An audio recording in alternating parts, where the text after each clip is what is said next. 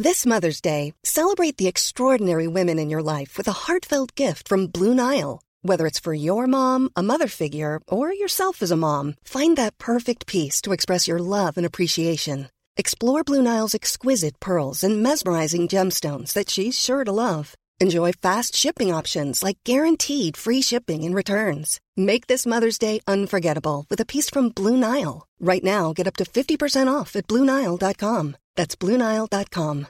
Millions of people have lost weight with personalized plans from Noom, like Evan, who can't stand salads and still lost 50 pounds. Salads, generally, for most people, are the easy button, right? For me, that wasn't an option. I never really was a salad guy. That's just not who I am. But Noom worked for me. Get your personalized plan today at Noom.com. Real Noom user compensated to provide their story. In four weeks, the typical Noom user can expect to lose one to two pounds per week. Individual results may vary. Across the UK, online and on DAB, the independent republic of Mike Graham on Talk Radio. More blasted rhetoric from the Banana Republic for people who think capital punishment isn't going nearly far enough. Dangerous mid morning debate with the great dictator. The independent republic of Mike Graham on Talk Radio.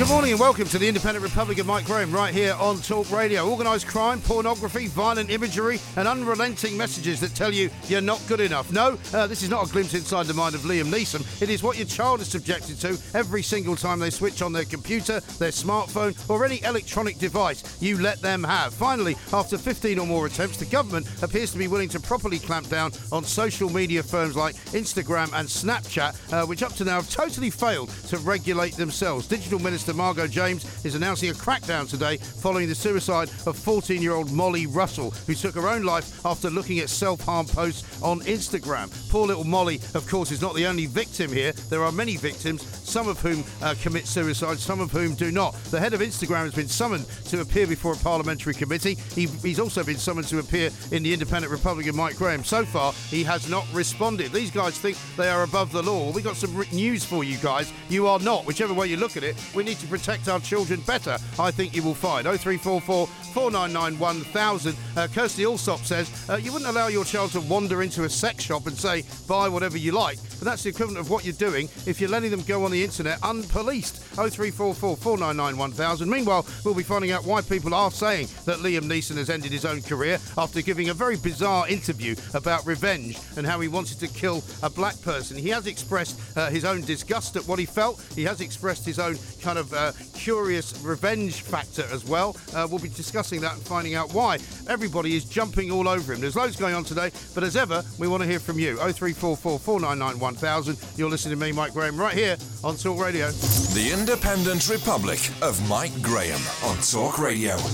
Now, there are times uh, when you despair about the way the world is being run and about the way the world is going. There are times when you wonder what sort of an idiot would allow a company to put up a website in which young people could learn how to harm themselves, in which young people could learn uh, how to starve themselves, about which young people could learn how to try and look better uh, by just not eating or by doing themselves some kind of injury, or taking some kind of drug, or making sure that they were uh, indeed sort of um, insulated from the outside world uh, by becoming completely and utterly insular and not leaving their room because they were too busy playing some kind of game. Now, parents have got a great deal to do with what their children do on the internet, and I accept that totally. But there surely has to be a line drawn at which point you say that should not be on the internet and that should, certainly not be accessible uh, by children uh, who should not be seeing the kinds of things uh, that they can now see on a regular basis on places like Facebook, on Instagram, on Twitter, uh, and indeed on Snapchat and various other places to go as well. We're going to talk now uh, to Nick Stace, CEO of the Prince's Trust, because coming up later on today, Margot James, the digital minister of the government of this country, is going to announce some new regulations are going to be brought in to ensure that these social media companies who have been so bad at policing themselves are now going to be policed. We don't know precisely what the government is going to do. Uh, they're not yet willing to tell us that. But hopefully, there's going to be a bit more than just saying to people, well, we've already banned under 18s from watching pornography. Well, that's not going to work, is it? Let's talk to Nick and find out what he makes of it all. Nick, a very good morning to you. Morning, Mike. Thanks very much for joining us. Now, I mean, I'm sort of hopeful, and, and you may tell me that my hope is going to be misplaced, but I'm sort of hopeful that Margot James is going to do something practical here and not just make a lot of noise and create a lot of smoke, and then nothing really happens. Well, I mean, it will be interesting to see. I mean, we're in the dark as much as you are, so so let, let, us perhaps catch up later on this afternoon when yeah. we know a bit more. But look, I mean, I think what we're dealing with is a pace of change in communications unlike anything that we have seen in human history. Yeah. Um, you take, uh, you know, when the car came along quite a few years ago, now 100 years ago or so, I mean, you know, people were so worried about, you know, about the car that they had a man walking in front of the car with a flag. Right. Uh, and so the pace of change, uh, even on something as significant as the car, was pretty slow. With the internet and with social media, it, it's come at us at a thousand miles an hour and mm. is increasing its speed. And quite honestly, we're all loss really as to precisely what we should do. And in fact, you know, there's a challenge for all of us to do more. No, indeed. When the interview, uh, when the in- internet, I should say, was set up, it was meant to be a kind of place of, uh, um, I suppose, um, celestial, uh, you know, heaven, wasn't it? It was meant to be yeah. a place where you could go and get information about almost anything, and it was very much kind of set up by those who believed in freedom of speech, uh, freedom of expression, and all of that. So there was an overarching kind of principle that that pretty much anything goes and everything mm. should be available. And it's been clear that that's not really the way forward, isn't it?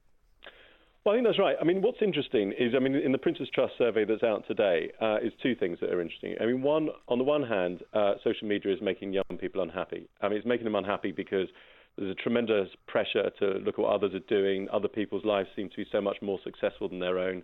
You know, they feel inadequate, that fear of missing out, all of those challenges. But then on the other side, uh, quite a number of people, 23%, I think, said that um, they actually felt that it was a great voice for them, that they were actually able to give voice to their views. Um, they could actually, you know, have a platform. Um, so it's not all negative. And the great challenge with anything that's new is, look, quite frankly, it's here, it's mm. here to stay. It's a bit like trying to uninvent the wheel. That's not going to happen.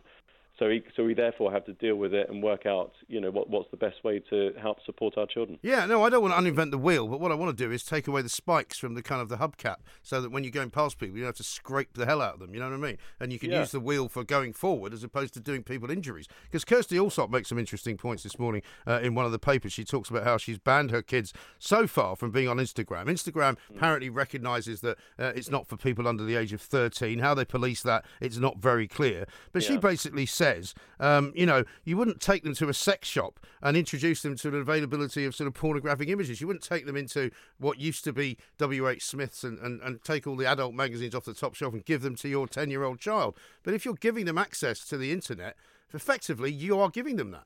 Well, I think she makes a very good point. And what's interesting is when you speak to, uh, you know, the, the tech sector, and, and I mean, Steve Jobs was well known for this, wasn't it? it? Wasn't he? He didn't allow his children to have iPhones. Right. I spent some time a, a while ago at EA Games in in, in San Francisco. Um, you know, the head of EA Games doesn't allow his children access to online gaming. So what's sort of interesting is that those people who are in the know uh, and who actually have created some of the sort of challenges that we're all facing are not overly keen for their own children to be subjected to it. So. No. When you're ready to pop the question, the last thing you want to do is second guess the ring. At Bluenile.com, you can design a one of a kind ring with the ease and convenience of shopping online. Choose your diamond and setting. When you find the one, you'll get it delivered right to your door. Go to Bluenile.com and use promo code LISTEN to get $50 off your purchase of $500 or more. That's code LISTEN at Bluenile.com for $50 off your purchase. Bluenile.com code LISTEN. Hey, it's Danny Pellegrino from Everything Iconic. Ready to upgrade your style game without blowing your budget? Check out Quince. They've got all the good stuff shirts and polos, activewear, and fine leather goods, all at 50 to 80% less than other high end brands. And the best part? They're all about safe, ethical, and responsible manufacturing. Get that luxury vibe without the luxury price tag. Hit up quince.com slash upgrade for free shipping and 365 day returns on your next order. That's quince.com slash upgrade.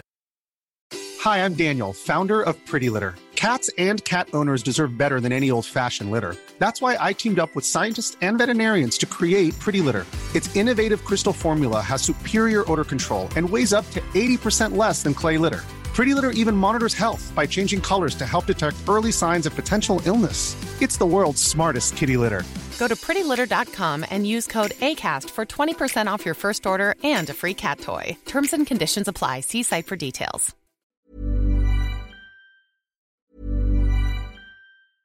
Flexibility is great. That's why there's yoga. Flexibility for your insurance coverage is great too. That's why there's United Healthcare Insurance Plans. Underwritten by Golden Rule Insurance Company, United Healthcare Insurance Plans offer flexible, budget friendly coverage for medical, vision, dental, and more. One of these plans may be right for you if you're, say, between jobs, coming off your parents' plan, turning a side hustle into a full hustle, or even missed open enrollment. Want more flexibility? Find out more about United Healthcare Insurance Plans at uh1.com. Hey, it's Danny Pellegrino from Everything Iconic. Ready to upgrade your style game without blowing your budget? Check out Quince. They've got all the good stuff shirts and polos, activewear, and fine leather goods, all at 50 to 80% less than other high end brands. And the best part?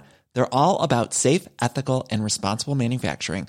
Get that luxury vibe without the luxury price tag. Hit up quince.com slash upgrade for free shipping and 365 day returns on your next order. That's quince.com slash upgrade. So there is something in this, which is that we need to help our children. I mean, I've got three children. I try and limit their exposure to social media, but but I don't ban it. Right. I mean, I think there is a there is a part which is around it is the world around us. They have to know how to sort of deal with it, but we but we need to help them. Yeah, well, I mean, I have the same struggle because I've got a 14 year old and a 12 year old, both of whom uh, are on social media and on they're, on they're on Instagram. They've got Instagram accounts because they used to do a bit of skating and they used to film themselves skating in these little skate parks, put it up for their friends to see. We made sure that the the, the, the accounts were closed so nobody could follow them without asking, and so that we were told them that they couldn't be followed by anybody they didn't know. And you know, yeah. you, we tried our best, but like you, you don't want to make it impossible for them to be available online. You don't want to make them completely sort of um, outlawed, if you like, from, from the world in which their friends inhabit. And and now, for example, Fortnite is the latest thing, the Fortnite mm. game that they play. They play it with their friends. You know, again, you try and limit the amount of time they do it, but you don't want to ban them from doing it. No, I think that's right. I mean, you know, we, we all live in the world. The world around us is, is, is there for all of us to consume. You know, we just need to work out how to consume it and how to do it in a way that doesn't harm us. And look, one of the one of the again great positives that came through the Prince's Trust survey is that actually what makes young people happy is spending time with their family and their friends. Uh, what makes them unhappy is spending the amount of time they do on social media. But, yeah. but social media is addictive. Uh, I think you, you, probably you're the same. Mike. I mean, I find it very difficult not to look at my phone. Um, and uh, well, I'm I'm on Twitter way more than I should be, but then yeah. I say that it's partly to do with my work, so that's how well, I justify that's it. your excuse, Mike, and I make the same excuse. But we all have excuses around yeah. it. Look, look, young people make the excuse, and it's reasonable that they sure. want to be sociable with their friends. So it, it's you know, it, it, it's a real issue that I know this, this focus of the Prince's Trust uh, survey and also Margot James's intervention today is about young people. But actually, this is an issue that affects everyone in society. Oh, there's no question about that. I mean, nowadays, when you go onto a tube or a train or a bus or anything like that, everyone is staring at their phone. Everyone. Yeah. I mean, there used to yeah. be a time when you'd see the odd person reading a book, you'd see a couple of people reading a newspaper. Those days are now gone. In fact, I see more people actually watching television on their phones yeah. on the tube when I come to work in the mornings than I can than I can believe. Yeah, I know. And, and actually, there is something about. I mean, I try not to do that now. So I stand at the station every morning and I try. I just look at people looking at their phones. It's quite a fascinating yeah. thing to do, actually. Right. Um, but I, I think it's, it's you know beholden on all of us to try and set a bit of an example. Actually, it's lovely just to observe. It's great to look up at the sky. It it, it, it can release you from the world you know, from the stresses and strains of the day. Mm. Actually, what can compound it is to look at your phone and see, you know, the latest email that's come through or the latest, you know, tweet that's actually been pretty offensive yeah. and pretty nasty towards you or to people that yeah. you like. And and that stuff just turns us all into something that we don't want to be. No, quite. Well, it's like everything else in life, isn't it? I mean, if you came out of one pub and just went into another pub and then went into another pub, yeah. went into another pub, that would be regarded as dangerous behaviour. Similarly, you know, if you came out of a cinema and just went into the next one and watched another film, you know, you don't want to just continually do the same thing over and over again. No. You know, we live in a world which is which is supposed to be full of different challenges and different images and all of that. I mean, Kirsty Allsopp again talks about that whole idea of conforming and says, you know, you know, to to to answer those who say if you deny your children access to smartphones it could alienate them from their peers. She says we can't teach our kids that the only way to avoid being bullied is to conform to every trend. And again, Yeah. I mean, she's taking a very brave stance for a parent. I'm not sure I would do that. Um, I take my hat off to her. But what do you make of, of that point? Well, I think it's great, actually, isn't it, to have that complete alternative you. I mean, I agree with you, actually. I, I don't do that with my own children. Mm. I don't sort of recommend, you know, something that everyone should do. But I, I, think there's a bit of balance in life, isn't that? Isn't that what they always say about everything? Really? Yeah. You know, ice cream is lovely, but to have that for every meal of the day would be pretty awful. Right. Um, and and I think that's true of social media. I think it's true of you know almost everything we do. A bit of it works really well. Understanding how addictive it is is very important. Mm. I think the role of social media companies to actually put up pop-up alerts on our phones to say, actually, did you know you've spent three hours today on Instagram? And Yeah. actually, over the last month, that means that you've wasted. Perhaps they wouldn't put it in those terms, Mm. but wasted three days of your life. I mean, Sure. I think a bit more kind of, as you would do with food labeling, as you would do with any other consumer behaviour, actually some challenges to our current thinking and our behaviour is, has got to be encouraged. And maybe that's what Margot James is going to announce later. Who knows? Yeah, I mean, apparently they're being very tight-lipped about precisely which types of uh, of regulations are going to be brought in. They may not even tell us today what those are going to be because there's going to be a white paper, I think, drawn up which might have more detail in it. But I mean, Yeah. one of the things that annoys me about these social media companies is their total lack of responsibility for anything that happens on their media. I mean, for example, on Twitter, I mean, you might know whether uh, you do or not. My my sort of appearances on Twitter are are reasonably busy and reasonably fun-filled quite often. Um, I will get pe- people will get suspended for calling me a bad name. Like if they use the c word, they get immediately suspended. If they threaten to kill me, they don't get suspended. You know, Yeah. stuff like that doesn't make any sense to me. Similarly, at the weekend, my son, my oldest son, was scammed by somebody on Instagram who somehow managed to get him to give them some money. Luckily, not in the form of a bank account transfer, but they made him buy a. Uh, well, when I say they made him, they convinced him to buy a uh, an Xbox gift card, right? Yeah. For which, in return, they would send him some access to some ludicrous game or other, right? Now he's been completely and utterly dragged over the coals for being such an idiot. But Instagram will not take any responsibility for the scammer who is on their who's on their um, uh, network. Um, and when you rep- when you report that scammer, all they do is they block you from seeing them. Yeah, yeah. And that's ridiculous. Yeah, it does seem amazing. Well, I think there's a role. I mean, so so there's a role to limit uh, some of the excesses of the social media companies. Of course, there is. There's also actually a role to liberate them to do some good. So um, you know, there's there's no question that actually, if uh, if there were more positive images out there of young people, if there were more positive, relatable role models out there, um, you know, less negative, uh, less less negati- neg- negativity, it could make a massive difference to young people's lives. So. So I think it's about. I think there's carrot and stick involved in, in almost every kind of form of regulation and, and change that you want to bring about. We should really be trying to reward great behaviour amongst social media companies, uh, as well as trying to limit the excesses. Yeah, because this whole point that we've all suddenly discovered in the last, say, I don't know, 12 to 18 months, that we are, in fact, the product of Facebook, of Twitter, of Instagram, and all of that, you know, it does not allow those people who use us and use our data as a kind of a, a, a rich mine from which to gather information. It doesn't mean that they have no responsibility for what they do and how they do it, surely. I agree. I agree. But you know, the other the other challenge here. I mean, I sort of agree with everything you're saying, really, which isn't a very helpful It's debate. very unusual But- that. but- but but I so know. you I may, mean, you may wish to go and get yourself uh, medically examined later. I think I need a cup of coffee or something. um, so, but I think it's more than social media. So, I mean, this is perhaps a, an area that you, you may go into a bit later, but that everything is changing at a Mm. pace that we've not seen in human history. So, the world of work, look, by 2030, 80% of the jobs that are available then are different to the ones available Mm. today. That creates great anxiety amongst young people. You know, let's face it, the political and economic turmoil at the moment, you know, from a cabinet minister to the cab driver, no one's got a clue what's going to happen hmm. today, let alone tomorrow. All of these things are, and social media, are creating a moment in time which feels more uncertain, more uneasy, more concerning than probably at any other time that we've known about. Yeah, it really is quite bizarre. And yet, at the Prince's Trust, you still sound pretty optimistic, Nick, as far as, you know, the, the faith that you have in young people and the resilience of young yeah, people. I think young people look. I mean, young people are often referred to as the snowflake generation. Yeah. It couldn't be further from the truth. And I, I, I honestly, anyone who ever says that, I challenge them to live in the shoes of some of the young people that we support every day. Uh, I mean, they are people who go through some of the most challenging lives that you could possibly imagine, but are still standing and still have hope. And, and look, we as a, an organisation want to do everything we possibly can to give them the confidence and skills to lead successful lives, and that's what we're about. And as far as the Prince's Trust um, and what they do outside of of of, uh, uh, of talking to, pe- to people like me on the radio, I mean, what can people do if they want to sign up and join in Yeah. and do and be a part of it? What do they do? Yeah, so we help 60,000 young people every year. We want to help twice that number over the next few years. Uh, we give them, we help them with their confidence and their life skills. Uh, we have a series of programs, so please come to the Prince's Trust website and you'll you'll see uh, those programs.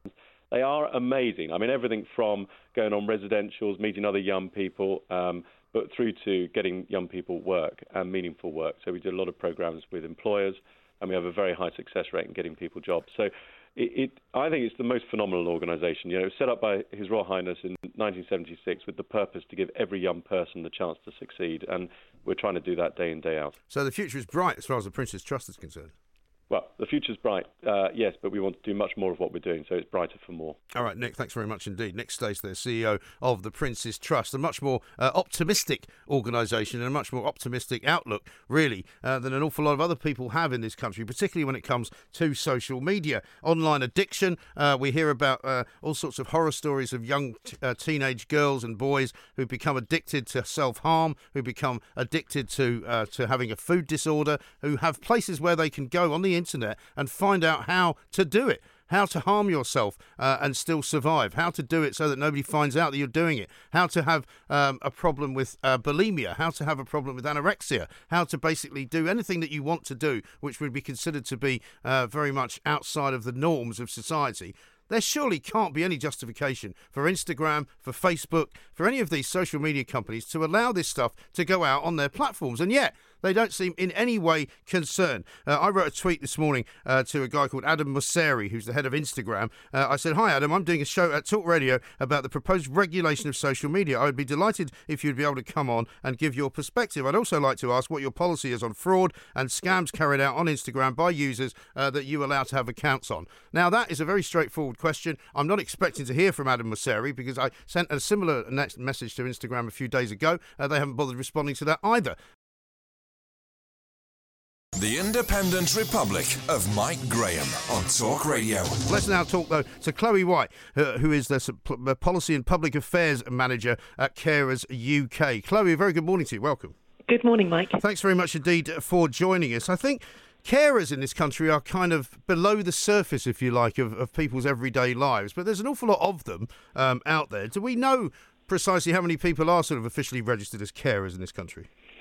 Well, you're right to say it's often kind of below the radar. It's something mm. that happens um, behind closed doors very often, but it's really something which many, many of us are doing. So the the last time we had a, a census question on this was 2011, and that suggested there's about six and a half million people wow. providing unpaid care. Yeah. But recent surveys, including our latest research, suggest that number could be a lot higher and really creeping up to the sort of seven million, eight million and more mark. And um, our research which was particularly about people who are combining um, their paid job with looking after a loved one, shows that the numbers of people doing that are rising even more quickly. So one in seven of the workforce are now combining their paid job with yeah. looking after someone. Right, and that is a sort of double strain, if you like, I suppose, isn't it? Yes, it's very stressful to be kind of managing those two things, and you might very often be doing it at a distance. So you, if you don't live with the person you're looking after, you're sort of herring up the motorway at the weekend right. or constantly on the phone, and that's very stressful to be pulled in those two directions. Sure. And when you say unpaid carers, does that mean unpaid in the sense that they're not doing it as a sort of as a job, as as it were, for, you know, caring for somebody because it's their job to do so? Uh, are they are they paid in any other way? I mean, can they claim a sort of carer's allowance or anything like that? Yeah, so we're talking about sort of family and friends who are looking after loved ones um, unpaid, right. and um, people who care um, 35 hours a week are able to claim the carer's allowance benefit, which is just under £65 a week, mm. so it's very low, and there are restrictions of how much you can um, kind of earn right. in a job at the same time as getting that. Right. So if you are if you are in a job and you are say caring for an elderly parent or something like that, you're unlikely to probably even qualify for a carer's allowance, are you? Exactly. So it's just um, sort of over hundred pounds a week you're able to earn alongside right. caring. So. And is it a case of sort of um, sandwich, a lot of sandwich generation situations here, where you know people sort of who are my age, I suppose, in their fifties, are, are, are looking after parents who might be older uh, while still having younger kids to bring up as well. Exactly, yeah. So we've particularly um, working carers very often tend to be in their kind of 40s and 50s, and as we are kind of having children later and happily our parents are often living longer, we're seeing a lot more people in that, as you say, sandwich generation where you might be sort of being pulled in, in many directions Yeah. between younger children, older parents, and keeping up at work. Right. And and your organisation, Carers UK, is calling for employment rights to sort of formally recognise the needs of carers. How would that How would that work exactly? So we're um, encouraging employers to really recognise this as a as a really important issue and to think about the, the culture and policies they have towards people combining work and care. Um, but we specifically think that government should bring in a right to five to ten days paid time off work to care. Uh, and I think I would also like to point out that the support at work is, is kind of one side of the coin, but the other side is being able to access good quality social care services for the person you support. So you've got that backup of good quality social care. Mm. So if you were able to get, say, up to ten days paid leave uh, to be a carer, that's not really going to help you much, is it? If you're if you're sort of full time caring for somebody. I think it can help people. So we can, we can see that lots of people are using up all their annual leave to provide care, getting really exhausted. So we think it's important that people are able to, to take that time to arrange appointments, to accompany the people they care for to appointments, to put provisions in place. It's not going to be en- enough time off for everybody, but we think it would be um, a good source of support for people. And as part of the research, we asked people, asked kind of workers in the UK, if they were juggling work and care, what would they want? And the top response was they'd like a, a supportive employer or line manager. Right. Uh, secondly, they'd like a bit of flexibility, and thirdly, they'd like that option to be able to take some short-term paid time off work. Yeah. I mean, presumably there are some people in, in, in these situations who, who, because of, say, for example, some acute problem that, that, that, that pops up with one of their elderly parents, they might need to take a chunk of time off uh, or indeed just give up the job altogether in order to care full time for them. Yep. So there are there is some emergency leave in place, but lots of the support that people get from their employers is really down to the discretion of their employer. So that's that kind of supportive culture is really important. And we do need to put in support for people who want to return to work having left to be able to do so because it's very difficult. Um, if you've left work in your 40s or 50s, perhaps your caring role's come to an end, but then you're looking to get back to work. And as we're all increasingly being expected to work later into life, you can be left with a real Yeah. kind of gap in your in your pensions and your long-term financial security if you're not able to get back in. No, absolutely. And for a lot of people as well, what is the alternative, for example, if you are working and you're raising a family, but you've got to care for an elderly relative? Um, what choice do you have other than to give up your job if they need full time care? I mean, presumably you can think about putting them into a care home, but that's expensive. Yeah, so there there is some support from local authorities who are responsible for providing social care services. So it's good to to approach them and see what the person you look after might be entitled to. But as we've seen over the last kind of 10 to 20 years, really that care has been heavily rationed, and lots of people are having to kind of pick up the financial cost or the practical cost by picking up the care themselves. So we'd really like to see the government recognise that social care services are essential for um, they're almost like an infrastructure that we need to allow us to work, and that needs to be taken seriously when we're looking at social care funding. Well, it seems like a, a, problem that's that's not if not only not going away, getting much much worse, isn't it? We've heard the government talking about re- reforming, um, uh, in some ways, sort of community hospitals, perhaps, and moving elderly people out of um, um, mainline hospitals where they're occupying a lot of beds that are needed for other people, but they can't be moved into social care because there isn't any. You know, it's a massive uh, it's a massive problem at the moment. You- You're right. There's definitely a push towards more care in the community, but the social care funding crisis, really, that we've had over the last 10, 20 years has not been addressed. We've seen sort of government after government duck these difficult questions, and it's really time that um, the government brings forward some proposals to put some sustainable funding behind social care. Mm, exactly right. And so, um, how about this? What do you think from Stretch, who's uh, tweeted this in? He said, I'd change the minimum wage for care workers, uh, Mike, because the care home owners charge a fortune uh, and the greedy people are getting very rich. I mean, that is also a problem, isn't it? That the commercialisation of private care homes is making an awful lot of people rich and, and costing a fortune to a lot of ordinary families. I think there's lots of issues with the way the care sector is operating. Um, I think lots of providers are actually struggling because local authorities have reduced the amount they will pay for care places. So um, I think care providers, people, professional care workers who are often on very low wages and unpaid carers are all looking for some sustainable solutions from the government, and Mm. it can't be ducked for any longer. No, quite. Chloe, thank you very much indeed. Chloe Wright there, Policy and Public Affairs Manager at Carers UK. Uh, there must be loads of you out there who are listening to this show right now who are probably in some way, shape, or form caring for somebody else, whether it be an elderly relative, whether it be a parent, uh, whether it be a sick child. You know, the system clearly isn't working very well, but I'd very much welcome uh, your thoughts. I'd very like, very much like to hear from you because this is the radio station that likes to hear from listeners uh, who have got interesting information and interesting stories to tell. 0344 499 1000 uh, is the number. We'll take loads of your calls coming up next. Across the UK, online and on DAB. The Independent Republic of Mike Graham on Talk Radio.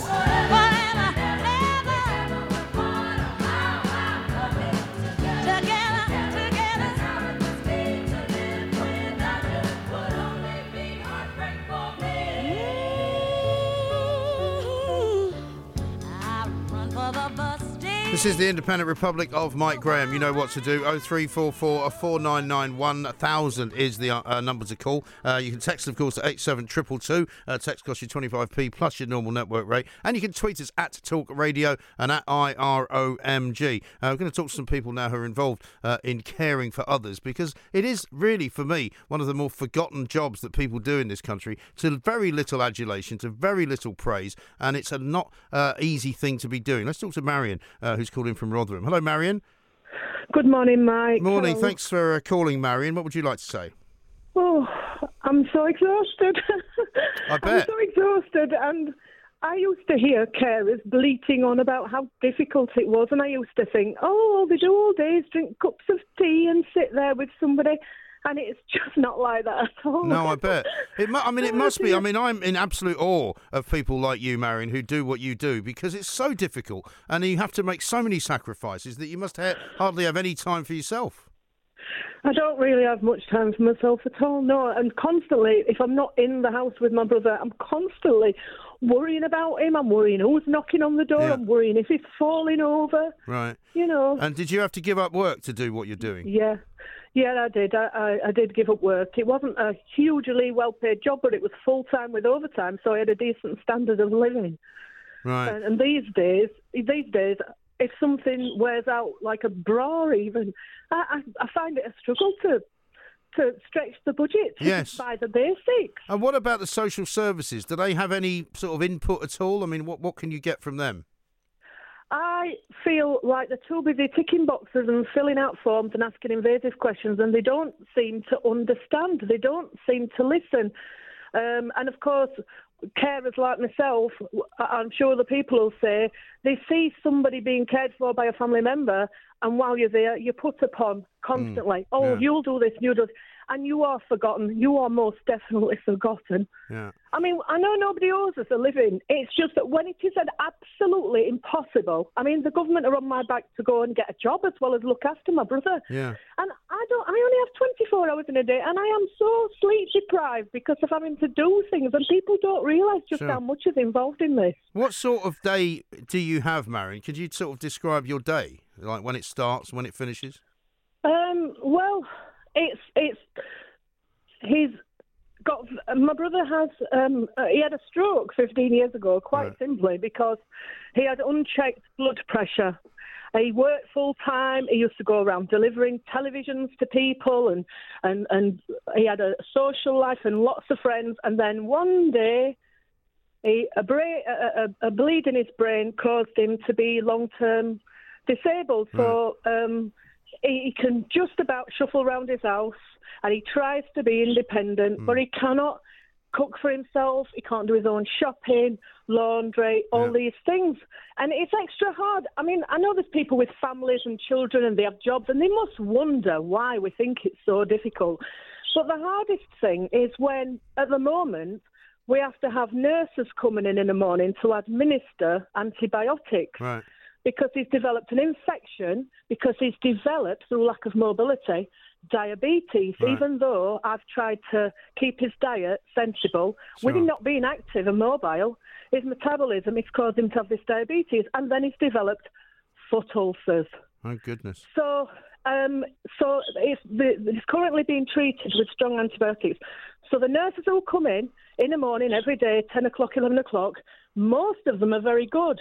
But some of them let the others down by coming in, administering the meds, not changing his dressings on his feet. Hmm. And then when I'm chasing him up, I get mouthed at. I actually get nurses saying, oh, we haven't got enough staff, we haven't got enough staff. Right. And all I think is, my brother's going to lose his feet because of because of this, because Yeah. of budgets, and that adds to the aggravation of the situation. No, of course. And what would make it easier for you as a as an individual, just as as as a sister caring for a brother? I mean, obviously there's money which would would, would be helpful, but I mean, what else would be helpful?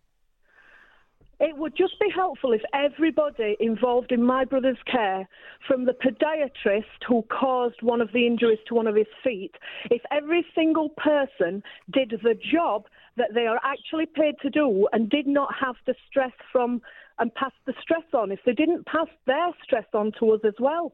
Because they come in and uh, they seem to have the impression that we're just sitting watching telly, drinking tea all day, and like the house has got a bit grubby, and it, it's just because you run out of time in a Yeah. day just through chasing up people. So for me, it's just proper support, proper support, not tick box support, not pretend support, not Yeah. this social services rubbish where they tell us we've got no money in the budget and, and, and they go, oh, well, you don't need this and you don't need that, you've got your sister. You know, poor man stuck in house, he's only 61 years Yeah, old, right. he's not old. And I started doing this, sorry, violins out when I was 40. Wow. You know, I, I was living with a man who was a useless pig, like, as it happened, but I left him because I thought, oh, you can replace a boyfriend, a bad boyfriend, but you can't replace your brother. No, exactly. You know, I bet you haven't had time to replace the boyfriend, though, have you? no, not at all. I mean, I've had, I have had a couple of people ask me out, and I just, I think, oh no, I've got too much on. Yeah, You know, I know. I bet you haven't had a holiday recently either, have you? no, no, no, don't get time off. It's amazing. Listen, Marion, I really wish you all the best. Thank you so much for telling us your story because it's very, very uh, untypical, I would say, of almost everybody else's life who does not care for someone. You can't really understand what it's like. Let's talk to Lorraine, who's in Chelmsford. Hello, Lorraine. Hello there, Mike. Hi, thanks for calling, Lorraine. What's what's your story? Oh, well, my dad's um, 86. He has he has dementia, and his mobility is very bad. He's 24/7. He can't be left on his own Hmm. because of the dementia, Yeah. and because he's high risk of falling.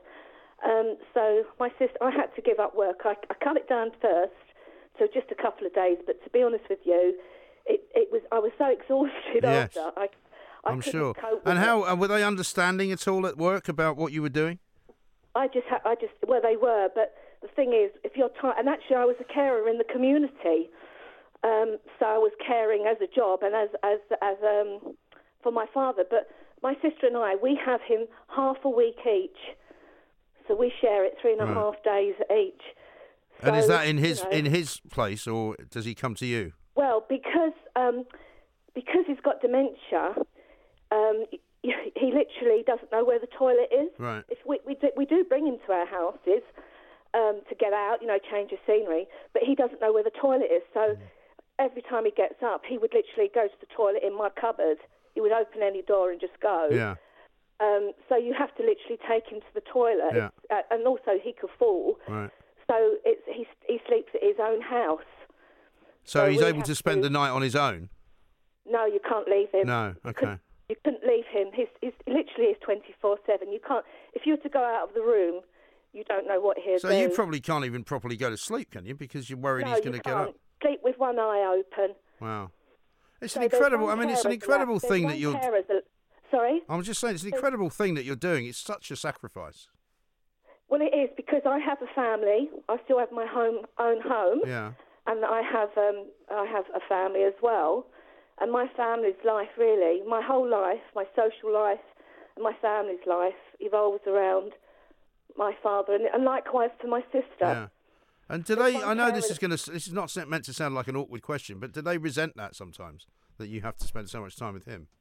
Um, well, if if they occasionally you'll get a look, Yeah.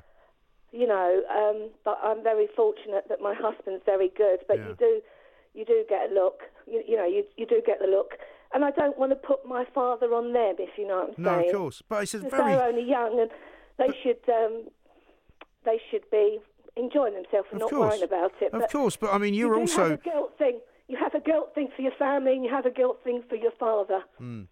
And of course, you know, it's a thankless task you're doing, Lorraine, isn't it? Really, because you're you're not winning anything here.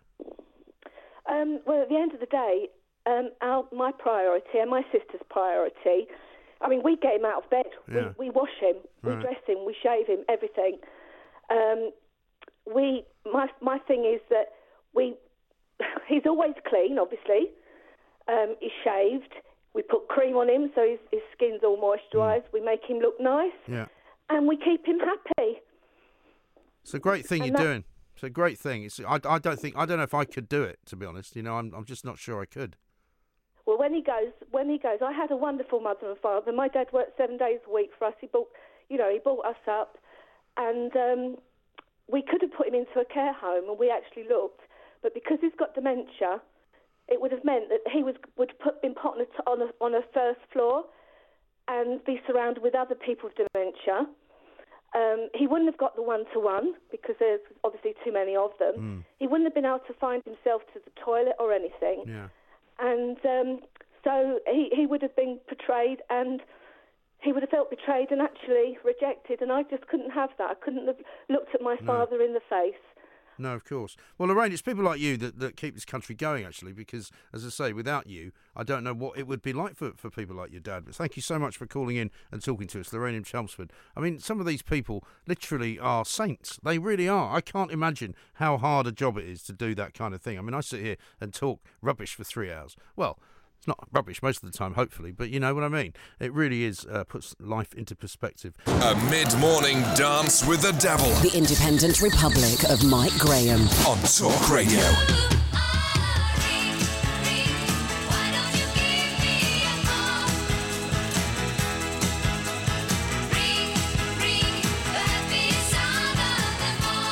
This is the Independent Republic of Mike Graham. You know what to do. 0344 499 1000. But don't be like Khalid.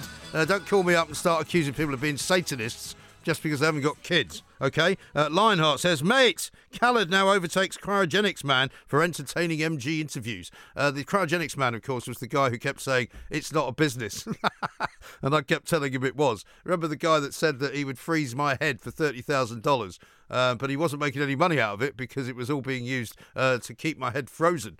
Uh, and he was absolutely adamant that it was a charitable business uh, that they were running. Let's talk now, though, to Paul Mitchell, who's a retail expert, because I tell you what, uh, one of the most annoying things in the world, I think, for anyone, uh, particularly any husband or a spouse of any kind, uh, go, is going to IKEA and wandering about. You can only go in one direction. You're not allowed to walk in the other direction, of course, because it's like something out of Midnight Express, and you walk in the wrong direction and you're going to hell. But basically, IKEA uh, are now saying uh, you can rent their furniture out, flat pack you can hand back. The only problem with that, of course, is that you have to erect it first.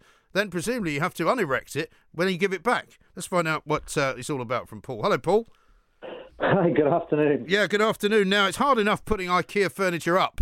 It's actually even harder to take it down.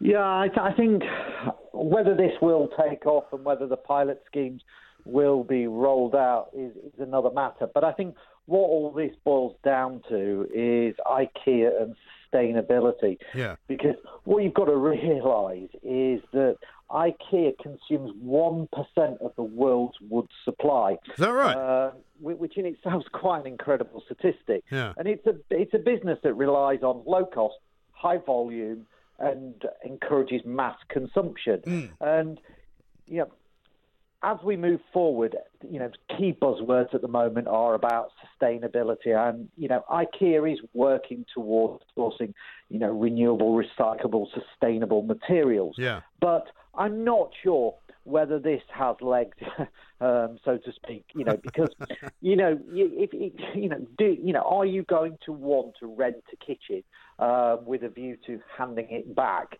You know, these models have been tried out and are quite successful in, in, in, in likes of women's fashion Yeah. because, you know, a lot of ladies, you know, will only wear a dress once. So you've seen these models spring up where, you know, designer dresses that cost £1,500 brand new can be hired for £100 Yeah. at a time. Sure. That works. that works. But you know, do you buy a kitchen with a view to you're going to change it every two or three years? Yeah, or- I mean the other thing or- about IKEA furniture, and you know, I've, I've I've used IKEA over the years many many times, where you're in different pieces of furniture, different houses, bunk beds for the kids, and all of that. I mean, it doesn't wear brilliantly. You know what I mean? What I find about IKEA furniture is if you move it from one house to another, it tends to fall apart. It's great. You know, what IKEA is is it's great furniture for the masses Yeah. at an affordable cost. Yeah. You know, we almost seem to be going back to the days, and I, I remember when I was I was a boy, my parents and probably every parent, you know, on the same street rented a TV. Yes. Back then, TVs TVs were fairly novel. They Mm. were very expensive. Right. Um, but we've now moved forward where you can buy a 42 inch television for probably 299 pounds. People don't do that. You know, I, I just I, I think this is part of a strategy by IKEA to appear to be sustainable in a business model that doesn't look sustainable. Hmm. Um, and whether wh- whether it'll appeal is another matter because what it all boils down to, Mike, the long and short of it, will be cost because you know you can buy a kitchen these days cheaper than you've ever been able to Mm. buy in the past. You can get zero percent, you know, finance, Sure. you know, on that kitchen. You know, so what will be the cost for effectively hiring it? And also, presumably, even though we are living in a more kind of rental friendly world, because a lot of people now just rent their cars, you know, lease them rather than buying them. Um, a lot of people rent their property because they can't afford to buy them. Um, my problem would be who's going to then rent the next uh, kitchen? I mean, for example, if I rent the kitchen for two years and then decide to give it back, who then is going to want it? Well, I th- I think I think that I think that's a question because you you know when you look at IKEA furniture, you know what you know they're, they're talking about recycling and you know and uh, restoring the furniture, you know, at the end of the rental. But you know, really, what's its value Yeah. and desirability two or three years on? Mm. Yeah, because I can I can tell you that once my kids have had a bed for five years, you know, you, there's a pretty good chance you're not going to want it. Yeah, and, and it, you know, and it probably at that juncture, you know, it's got a zero value. So, you know, if you're still paying rental costs and you don't uh, own it at the end, you know, will it have been cheaper for you to have bought it outright at the beginning? Yeah, right. Exactly. But I mean, you know, there is definitely a move towards, you know, when you look at European models of, of, of property uh, and how many more people rent there, in the same as uh, in parts of America, of certainly in Manhattan, a lot of people renting rather than buying because the price of buying is so prodigiously expensive. And London's going to be the same, isn't it? Yeah, I, I, I- you know, if, if you're if you're if you're not going to buy a house and you're stuck in long-term renting, renting, sorry, then it might have an appeal to you. But it depends on the, the length of the term because you know, you know, you, you could contractually be obliged to you know have this kitchen for three, four years, but Right. you know. You, you you you might not be contractually, you know, uh, sound in that house for that length of period. But so I suppose the devil will be in the detail. It'll all be down to price. But I think it's a drive by IKEA to to appear more sustainable. Yeah, as long as they don't start renting out their meatballs, I'll be fine with that. Which is the only good reason for going there, as far as I'm concerned. But I mean, it'll be fascinating because I mean, I know I've, I've I've known people in the past who like, you know, you know what I mean when I say who like to revamp and sort of refurbish the house every so often. And you go, well, why do we need new furniture? The furniture we've got is fine. And then she goes, yeah, well, I just want it to look a bit different. And you could maybe have a rental scheme that allows you to to you know get furniture every couple of every couple of years and just reshoot it. You know. Yeah, but I, th- I think we already do that to a certain extent Mm. with kitchens because you know a lot of the casings that you buy now for kitchens, you know, you can simply you know change the doors, etc., Yeah. and, and upcycle them. So you know the, the question is is uh, with such a big purchase like that. Yes, you change the colour of your walls, you know, regularly, or the carpet. But, you know, do you really change your your, your kitchen that often? It's Yeah. an investment in, in in your house. No, sure, absolutely fascinating, Paul. Thank you very much indeed, Paul Mitchell, retail expert, uh, with his view on the story that the uh, IKEA people are now saying, uh, never mind buying a kitchen, why don't you just rent one? Well, it's all very well for them to say that, but I don't know if it's going to work. We shall see.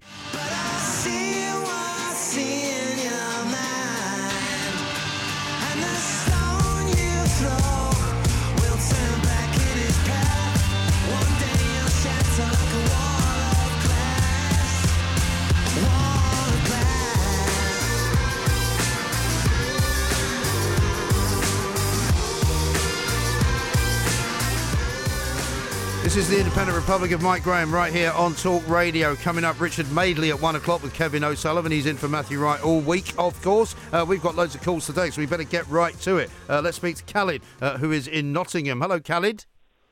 Oh, you all right, mate? Yeah, very well. What do you want to tell us? Oh, I just want to tell you about the the paedophiles, uh, the paedophile hunters and that. I Yeah. think they do a grand job, mate. Hmm. If they didn't do it, the police weren't going to do it. Well, I mean, do- I don't know whether the police. I mean, if the police are officially unhappy about this, but unofficially happy. Do you know what I mean? Because the West Yorkshire No, police are saying it- they don't want them doing it. Yeah, but you know, once it gets to a higher level and that, and if you're rich and or you got money and that, it gets quashed. Well, You say that, but I think But, that's a bit know, of a conspiracy. level- I think that's a bit of a conspiracy low- theory, Khalid. To be honest. Oh, mate, come off it, mate. It's there is there's if you if you go on YouTube, mate, there's loads of proof and everything. Even in Nottingham, they've had that uh, they've had that beach house or something, and there was all paedophiles in there. And even uh, like you're saying, Brexit. Do you know who originally signed us on to Brexit? It What do you mean? A guy called Ted Heath. Well, Ted Heath used to be the Prime Minister Ted of this country. Prime Minister of this Yes, mate. country, uh, who had all sorts of allegations made against him, all of which proved to be rubbish. No, they haven't, mate. Yes, they have. The German intelligence service. Oh, come on. Oh, what you got? Into, you got friends in German intelligence, Khalid? What's that? Have you got friends in German intelligence? No, I haven't got. Uh, don't just look at somebody on the on the on YouTube and think it's true, Kelly. Uh, no, no, mate. But uh, he was a Satanist. He never got married. A Satanist? And if you have a look at half of these leaders, half of these Come leaders it. in Europe. Khalid, get a life, mate. Listen, that's rubbish, okay? It's all rubbish.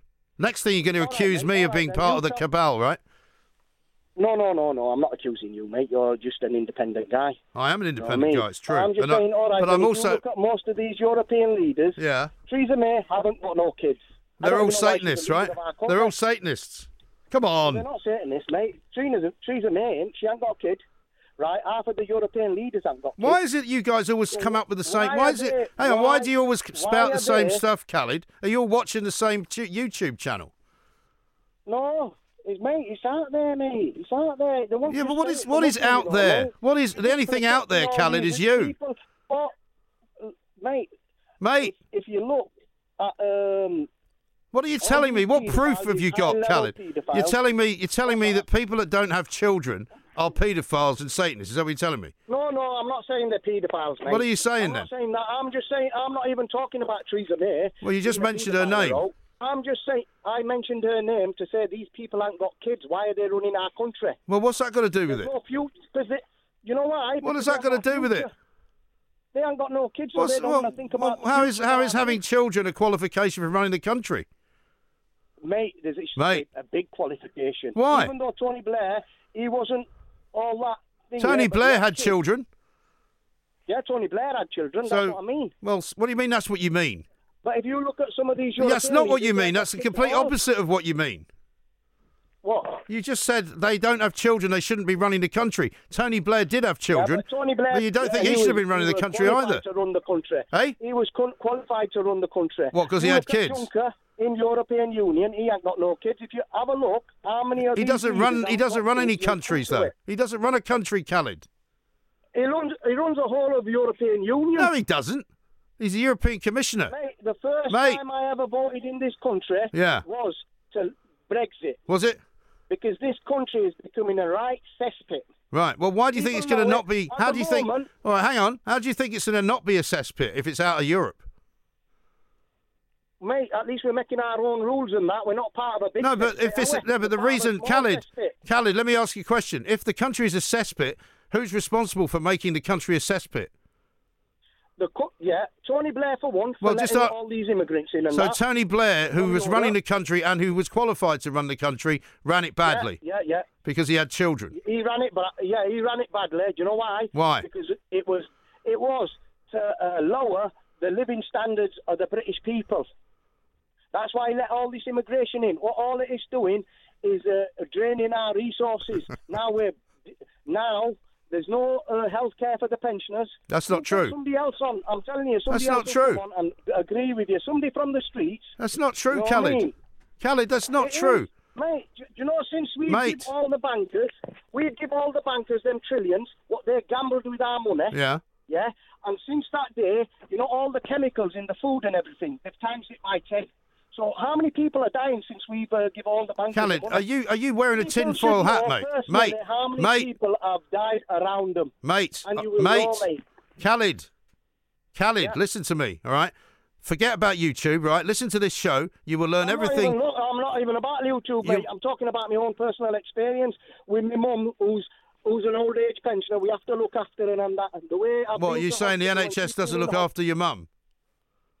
She does. They do look after your mum, but you have to be there yourself. Well, you just told me they You don't look after old people. myself- No, you know, you have to be there yourself because they ain't got enough people to look after each individual person. All right, okay. You understand? Well, what you should So do, they got- Khalid, right, is take a deep breath, call me back and talk to me about that because I'd rather talk to you about something you know about than all this nonsense about people running countries who don't have children that you don't know about and accusing former prime ministers of this country of terrible crimes which they did not commit, okay? So call me back again, talk to me about care for your mother in the NHS, and we'll have a proper conversation. Across the UK, online and on DAB, the Independent Republic of Mike Graham on Talk Radio.